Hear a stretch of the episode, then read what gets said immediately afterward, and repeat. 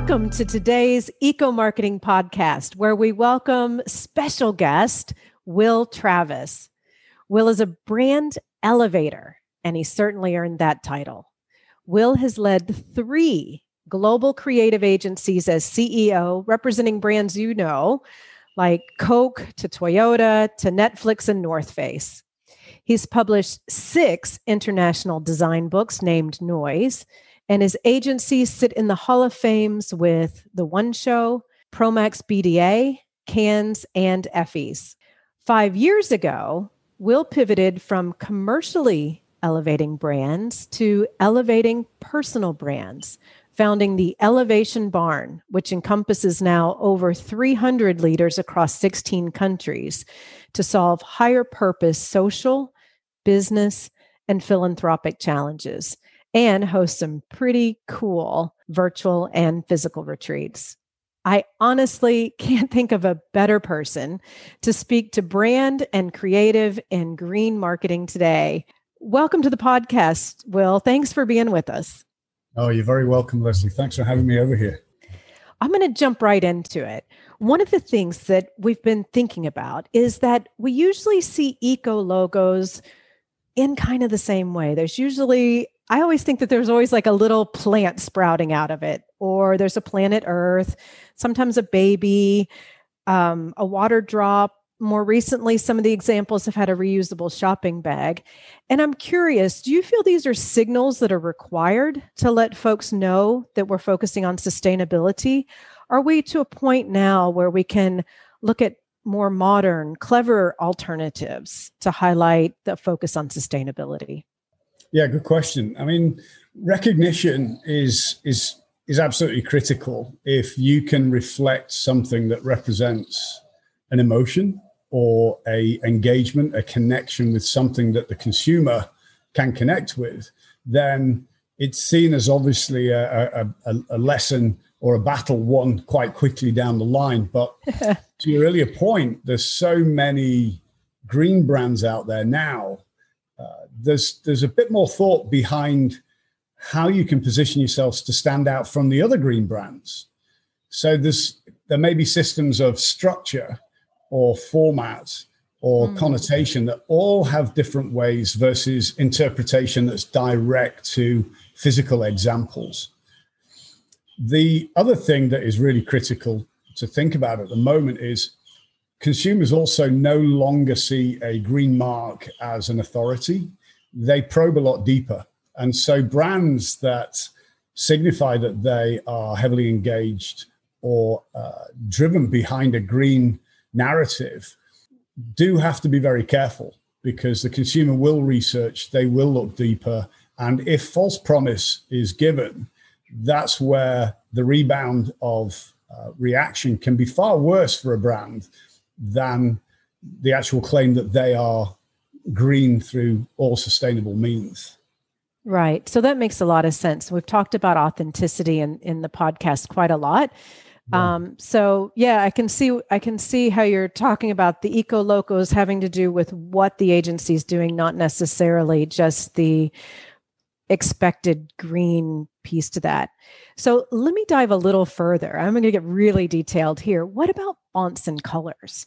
So are there fonts or colors that portray sustainability in the environment more than others? Or you know do we stick with green and brown and you know possibly a blue if we're getting into oceans? Well just going off fonts. I mean fonts are that some are scripts and some uh, you know as in the form of the serif and then the sans serifs. Uh, there's also then a whole plethora of, of handcrafted scripts and fonts that uh, brands engage uh, or create for their own purpose.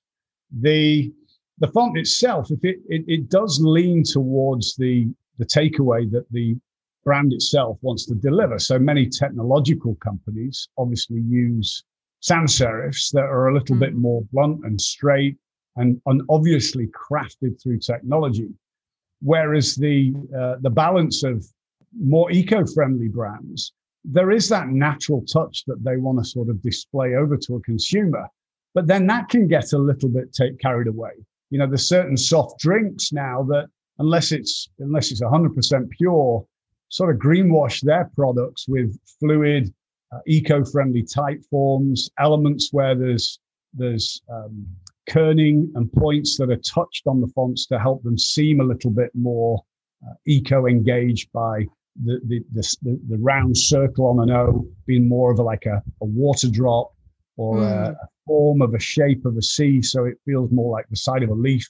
There, there are very clever ways of doing it and engaging it, but the font should stem from what is the message that the brand wants to give across. And not all brands are trying to give across that they are uh, about ecology or about conservation. They may very much be about a technology that is more eco conscious. When it comes down to fonts, again, the same. When things are becoming a little bit more fluorescent or obviously manipulated to the point of a man made imitation of color, then you're, you're, walking a fine line. But you'll see many beautiful brands that are based on uh, conservation means that incorporate golds or silver mm. or all the different plethora of nature. I mean, when you look at a, uh, a sunrise or a sunset, the blue hues, the connections to oranges, the connections to yellows, to greens, to all these things. There is such a spectrum. And then there's also different color sways that you can go depending on the mood that you want to bring across. You'll see this just on the simplicity of our photo management on our phones, where you can just sway a more dramatic or a more cool sway. Nature itself has the biggest spectrum of color that we could we could ever wish for. And so there's plenty of room to play in it. So if I was a brand navigator for a specific corporation, I'd say try and sway across uh, the plethora of, of, of opportunities that nature delivers and avoid the ones that immediately have to have a follow-up form of education to help the consumer realize that there's a bigger purpose behind it. Thank you. That is so cool. I could actually literally talk to you about fonts and colors all day. And I love the idea of taking from nature, but it's not just green and blue in nature, right? We kind of jump to that.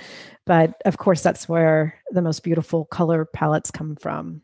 Um, yeah, I've spent many a I spent many a hour being chased by designers or arguing with designers that that you know the thoughts even with elevation barn and at one point I, I sillily suggested that the um, the V in the barn be turned upside down to propel forwards. And that was crushed quite quickly that every idiot on the planet can do something that obvious. The same goes with branding.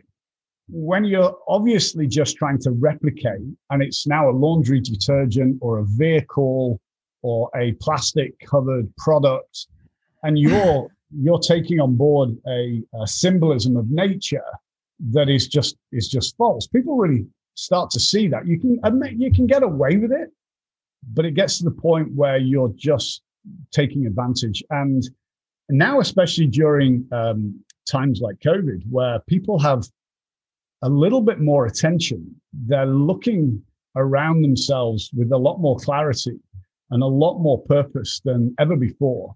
Um, the brands have to be really, really careful. I, I organized a, uh, a group coming together for, I'm on the board for Mission Blue, which is a conservation group helping save our oceans with Dr. Sylvia Earle and oh. an array of incredible um, uh, scientists.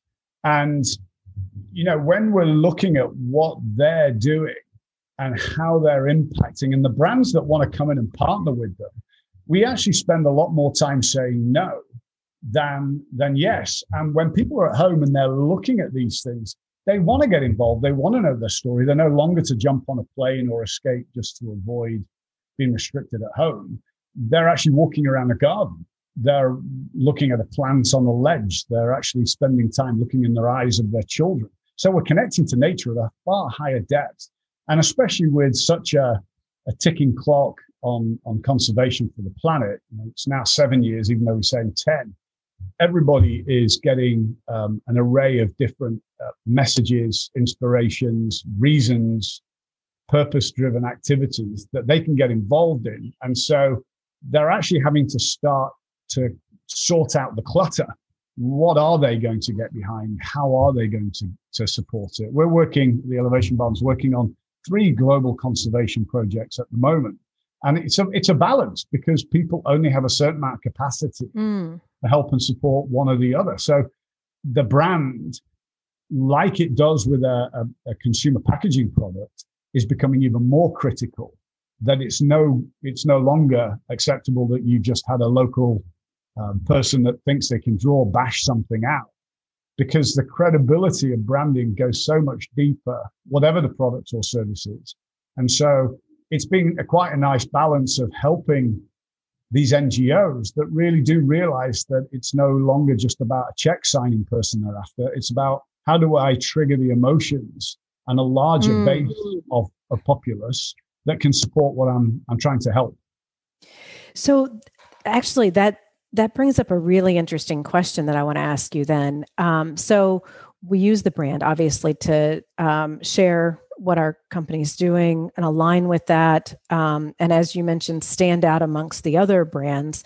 Um, but then when you have, again, as this grows, like how do you continue to do that? So one of the things I was thinking about was when we kind of read the news and some of this is a little old but you know you remember ellen degeneres you know she was speaking up for the animals uh, about a year ago there was quite a lot of that uh, before that leonardo dicaprio had a lot of news stories around um, being kicked out of indonesia for speaking up for the rainforest and it all seems quite cool right so i guess my question is can eco marketing be cool is that a way to stand out or does it just have to stay kind of earthy in nature, natural?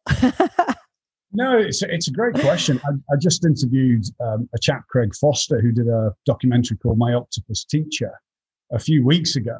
And oh.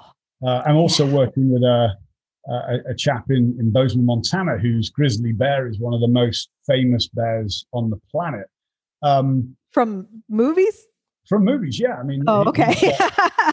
Brutus has been has been this icon forever, and um, and and he is an incredible uh, connector of nature. And these people okay. are cool. I mean, an octopus is cool when you have a creature that's got nine brains. And you know, even my octopus teacher, Craig, was it's it's it's like talking to a science geek, but on a topic that because it's nature, it resonates with your core, regardless of of your your uh, directive in life, so that you can um, connect to those species by further information, by depth of meaning and science. I was diving just a couple of days ago and looking at cuttlefish here off the coast in Indonesia, and and their system of camouflage pulsing through the body. That is just cool. Oh yeah. It's just badass, right? Because you're like, how does it do that? How does an octopus survive when a shark takes its leg off? And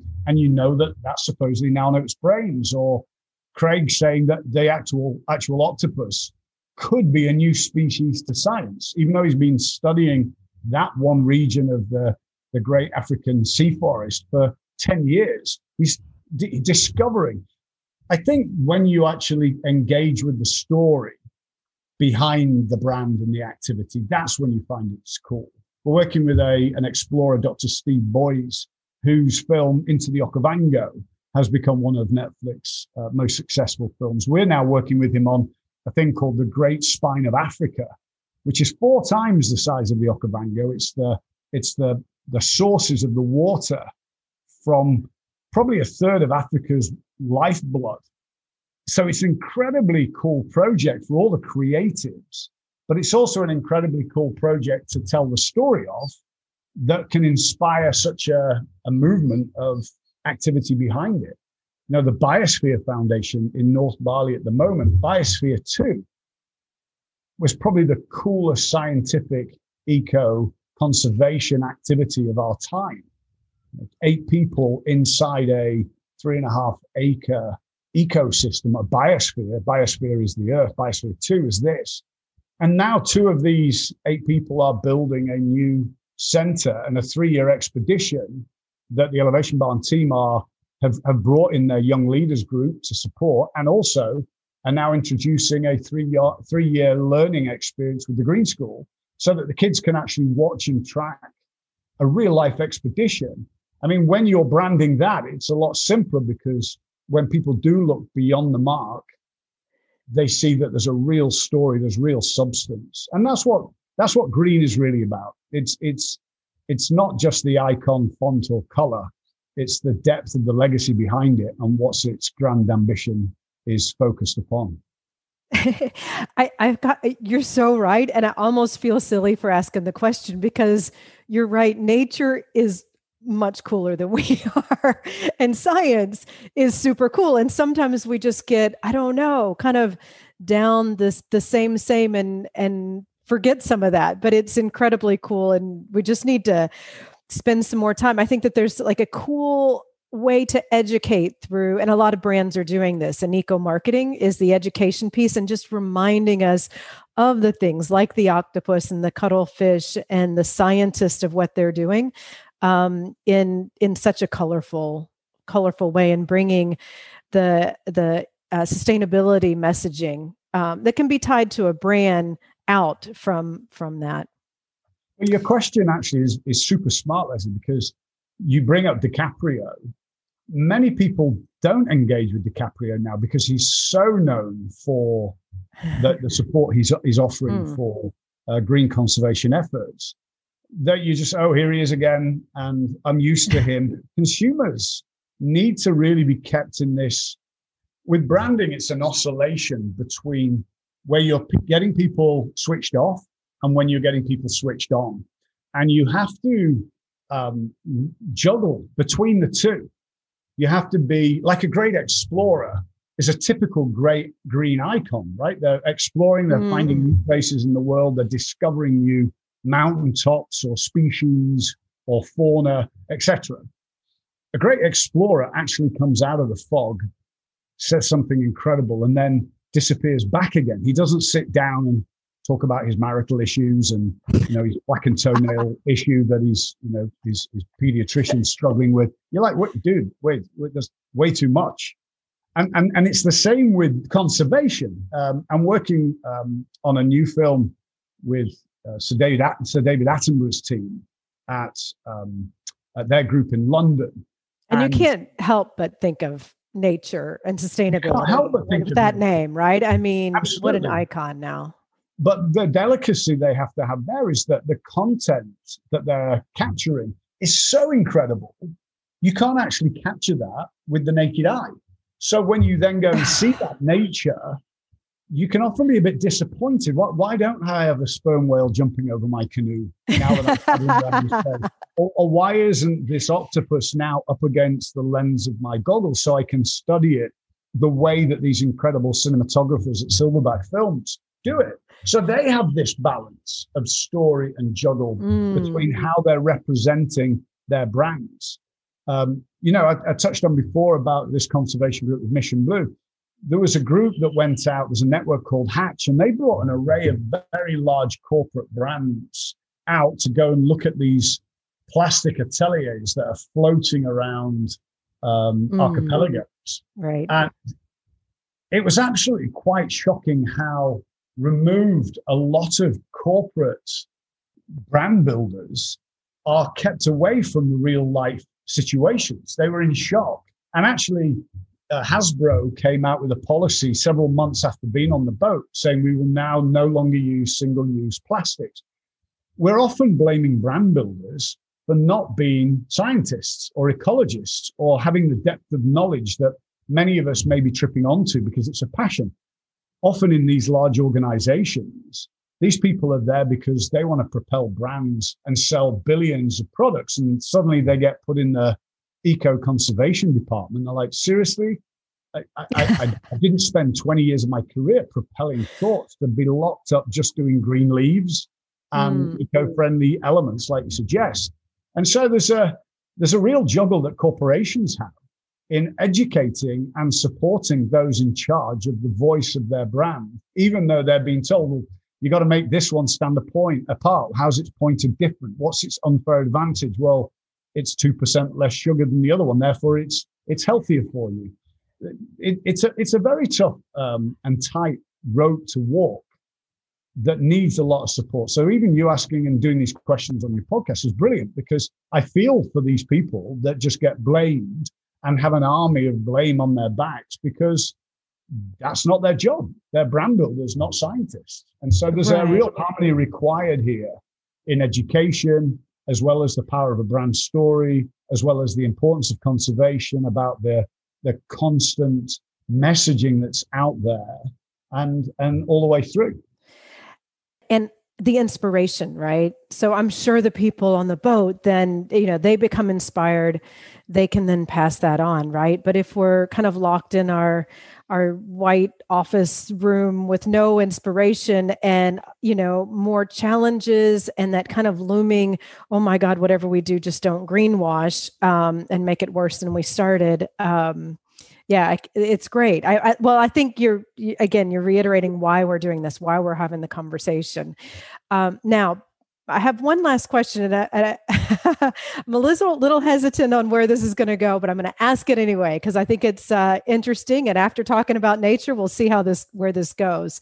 So my final question is: Can eco marketing be sexy? So sex sells. We know this. Tons and tons of examples out there.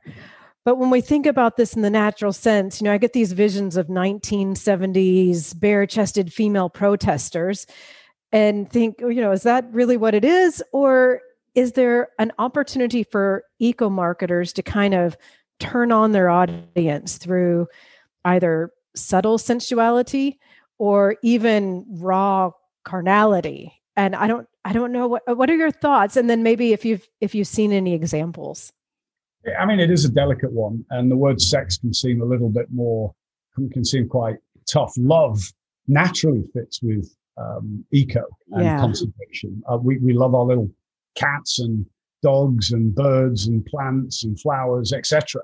Um, so taking it to the sexy element, you immediately go into into uh, fast consumer products, or you go into uh, white goods, etc. When you're thinking about how we can sex things up, you know there are cars that I've been branding on in you know working with General Motors and Toyota and a, a, lot of sort of companies in the past where they're like, how do we make this this battery powered, this uh, hybrid sexier?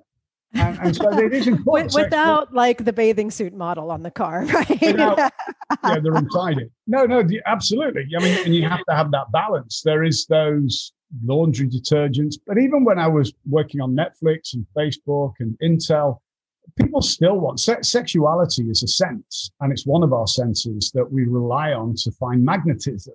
So if a marketer can think about how they can make it sexy with with subtlety and delicacy, it's actually smart. You know, I think that there is a, I think there's there's a there's a fine line between thinking of, of, of sexy becoming soft porn or something that's provocative in the wrong way. But you know that there is a uh, a humor a human engagement with it is is probably a smart way of doing it. I mean, even when I've done brands where the curvature and the iconography represents, you know, the, a human's body. Mm. Um, it may be sexy to some, it may be se- not sexy to others, but the curvaceousness, the power of red. You know, many people say don't use red in conservation. Why not?